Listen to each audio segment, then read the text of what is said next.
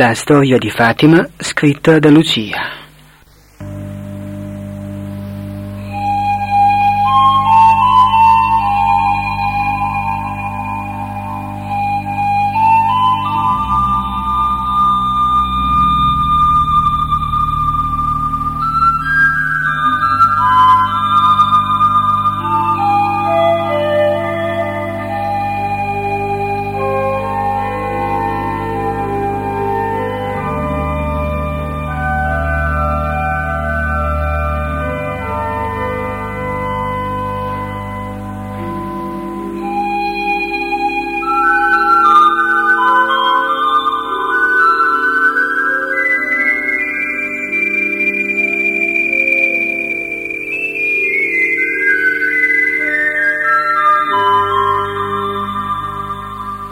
Lucia, la prima comunione.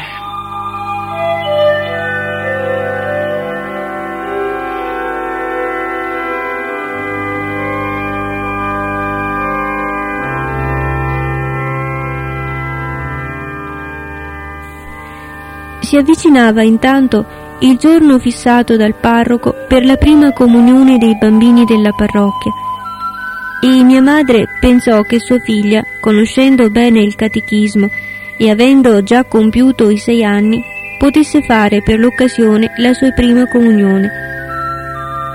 In vista di questo, mi mandò assieme a mia sorella Carolina ad assistere alle lezioni di catechismo che il parroco teneva ai bambini in preparazione di quel giorno. Nella speranza di ricevere presto per la prima volta il mio Dio, ci andavo tutta raggiante di gioia. Seduto su una sedia appoggiata su una pedana, il parroco teneva la sua lezione. Mi chiamava a volte vicino a sé e quando qualche bambino non sapeva rispondere alle sue domande, invitava a me a rispondere per mettergli un po' di vergogna. Alla vigilia del grande giorno, il parroco riunì in chiesa al mattino tutti i bambini per stabilire definitivamente tutti quelli che avrebbero fatto la comunione. Quale non fu la mia delusione allorché, chiamandomi presso di sé e dandomi delle carezze, mi disse che avrei dovuto aspettare fino ai sette anni. Scoppiai subito in lacrime e singhiozzando abbassai la testa tra le sue ginocchia, come se avessi avuto davanti mia madre. Stavo in quella posizione quando entrò in chiesa un sacerdote che il parroco aveva fatto venire di fuori perché lo aiutasse nelle confessioni. Questi chiese il motivo delle mie lacrime e quando lo seppe mi portò in sagrestia, mi esaminò sul catechismo e sul mistero dell'Eucaristia, poi mi condusse per mano dal parroco e disse Lasci, don Pena, che questa bambina si accosti alla comunione. Sa quello che fa, meglio di molti di loro. Ma ha soltanto sei anni, replicò il buon parroco. Non importa, se crede mi prendo io la responsabilità. Va bene allora, disse rivolgendosi a me con bontà il parroco. Vada alla mamma a dirle che sì, domani farai la tua prima comunione. La mia gioia era inesprimibile. Battendo le mani dalla contentezza e facendo tutta la strada di corsa, andai a portare la bella notizia a mia madre, che cominciò subito a prepararmi alla confessione, alla quale mi avrebbe accompagnato nel pomeriggio. Quando arrivammo in chiesa, dissi a mia madre che avrei voluto confessarmi dal sacerdote forestiero che, seduto su di una sedia, stava confessando in sagrestia. Mia madre si inginocchiò allora presso la porta davanti all'altar maggiore, assieme alle altre donne che stavano aspettando il turno dei loro bambini. Lì, davanti al Santissimo, mi fece le sue ultime raccomandazioni.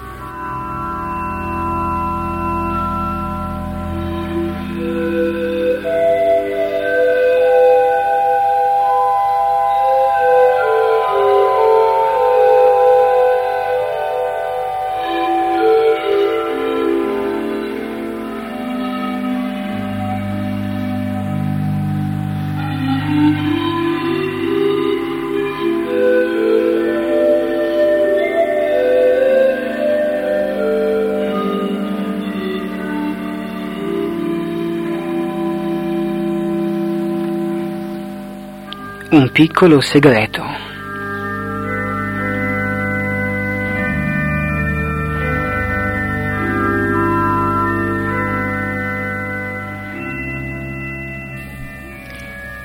Quando giunse il mio turno, andai a inginocchiarmi ai piedi del nostro buon Dio, rappresentato dal suo ministro, a chiedere il perdono dei miei peccati. Quando terminai, mi resi conto che tutti ridevano. Mia madre mi chiamò e mi disse, Figlia mia, non sai che la confessione va fatta sottovoce, che è un segreto? Tutti ti hanno sentita. Soltanto alla fine hai detto una cosa che nessuno ha capito cos'era. Di ritorno verso casa, mia madre tentò varie volte di scoprire quel che chiamava il segreto della mia confessione, ma non ottenne altro che un profondo silenzio. Mi accingo quindi a rivelare adesso questo segreto della mia prima confessione. Il buon sacerdote, dopo avermi ascoltata, mi aveva detto queste brevi parole.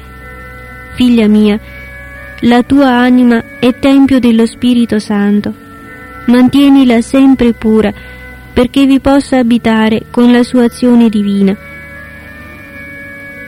All'udire queste parole mi sentii compenetrare di rispetto per il mio intimo e chiesi al buon confessore come avrei dovuto fare. Stando in ginocchio, rispose, lì, ai piedi della Madonna, chiedile con molta fiducia che si prenda cura del tuo cuore che lo prepari a ricevere degnamente domani il suo amato figlio e lo conservi unicamente per lui. C'erano in chiesa parecchie immagini della Madonna, ma siccome le mie sorelle erano solite prendersi cura dell'altare della Madonna del Rosario, così anch'io mi ero abituata a pregare davanti a quella. Mi ci recai quindi anche allora e le chiesi con tutto l'ardore di cui ero capace che custodisse il mio povero cuore solo per Dio. Nel ripetere più volte quest'umile supplica, con gli occhi fissi all'immagine, mi pareva che sorridesse e mi dicesse di sì, con uno sguardo e un gesto che ispiravano benevolenza. Mi sentivo inondata di così tanta gioia che a malapena riuscivo a parlare.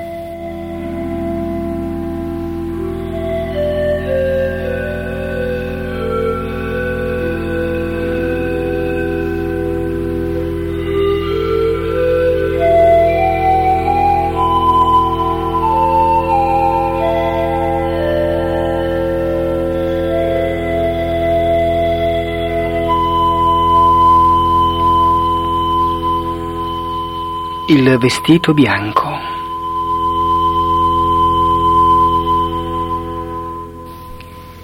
Per farmi il vestito bianco e la ghirlanda di fiori, le mie sorelle lavorarono tutta la notte.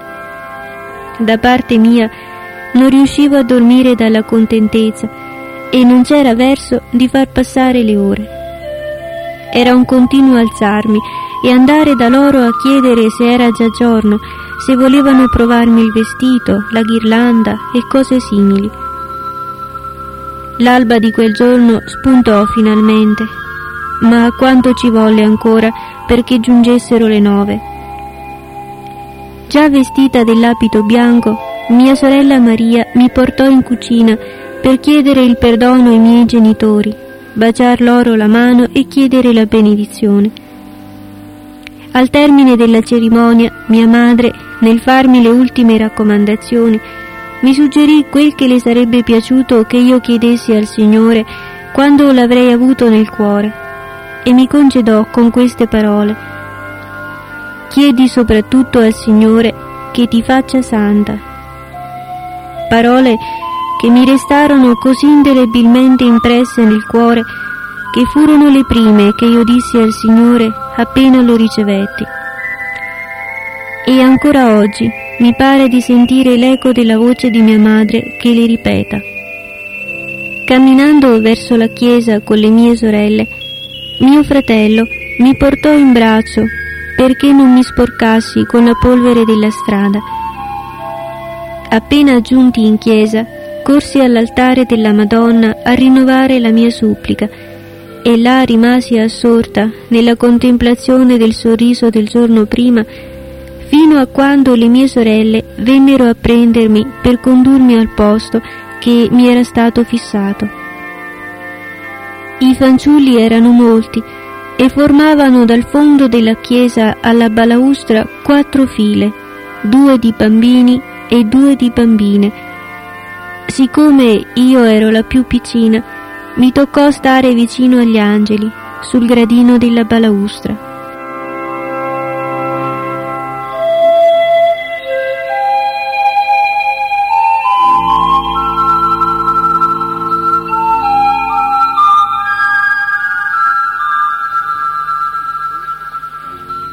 L'incontro con Gesù vivo.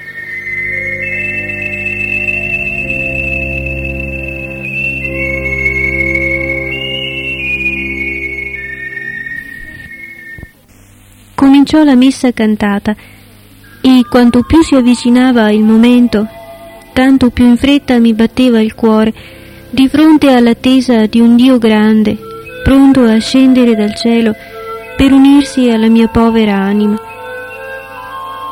il parroco scese tra le file per distribuire il pane degli angeli. Ebbi la fortuna di essere la prima. Nel momento in cui il sacerdote stava scendendo i gradini dell'altare, avevo l'impressione che il cuore mi volesse uscire dal petto. Ma non appena l'ostia divina si posò sulle mie labbra, provai una serenità e una pace inalterabili e mi sentii invadere da un'atmosfera talmente soprannaturale da sentire la presenza di Dio, come se lo vedessi e lo toccassi con i sensi del corpo. Gli rivolsi quindi le mie suppliche.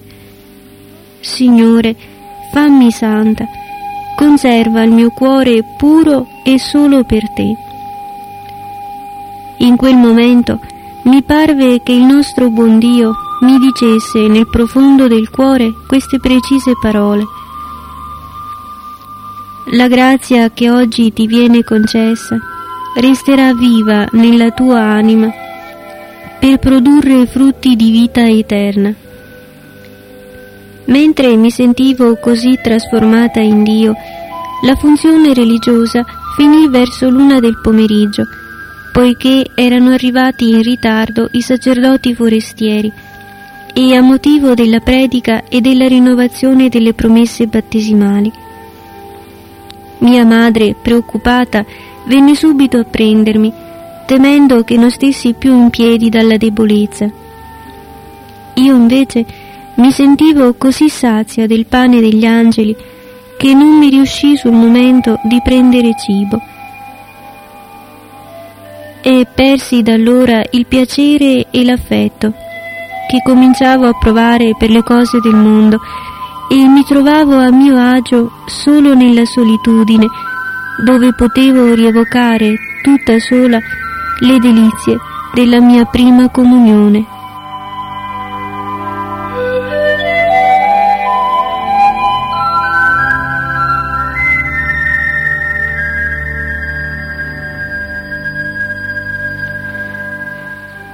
casa di tutti, la mamma infermiera.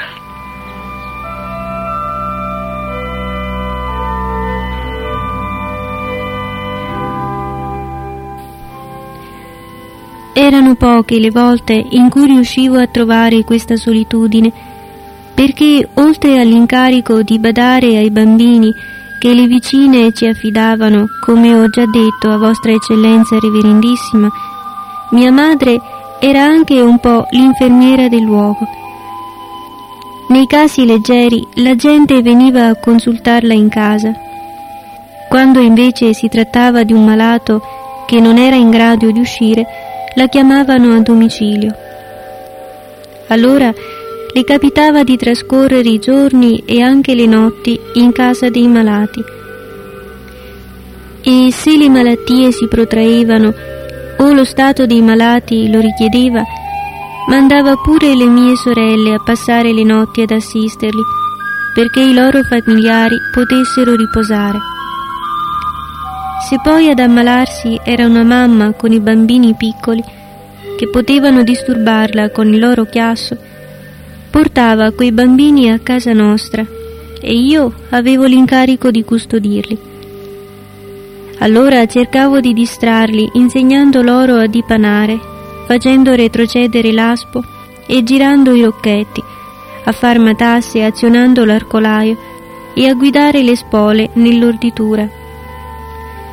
A proposito di questo lavoro, c'era sempre molto da fare, perché di solito avevamo in casa diverse ragazze di fuori che venivano per imparare a tessere o a fare la sarta. Queste ragazze dimostravano quasi sempre un grande affetto per la nostra famiglia e solevano dire che i più bei giorni della loro vita li avevano trascorsi in casa nostra. Quando in certi periodi dell'anno era necessario durante il giorno attendere ai lavori dei campi, le mie sorelle tessevano e cucivano alla sera, dopo cena e dopo aver detto le preghiere dirette da mio padre.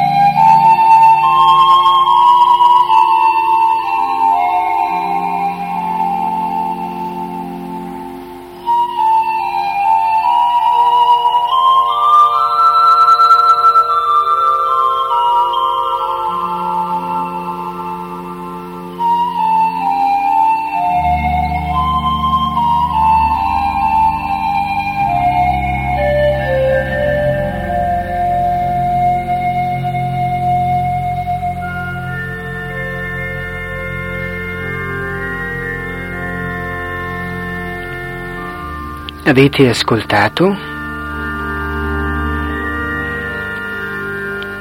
Lucia, la prima comunione, il piccolo segreto, il vestito bianco, l'incontro con Gesù vivo, casa di tutti, la mamma infermiera, da La storia di Fatima scritta da Lucia.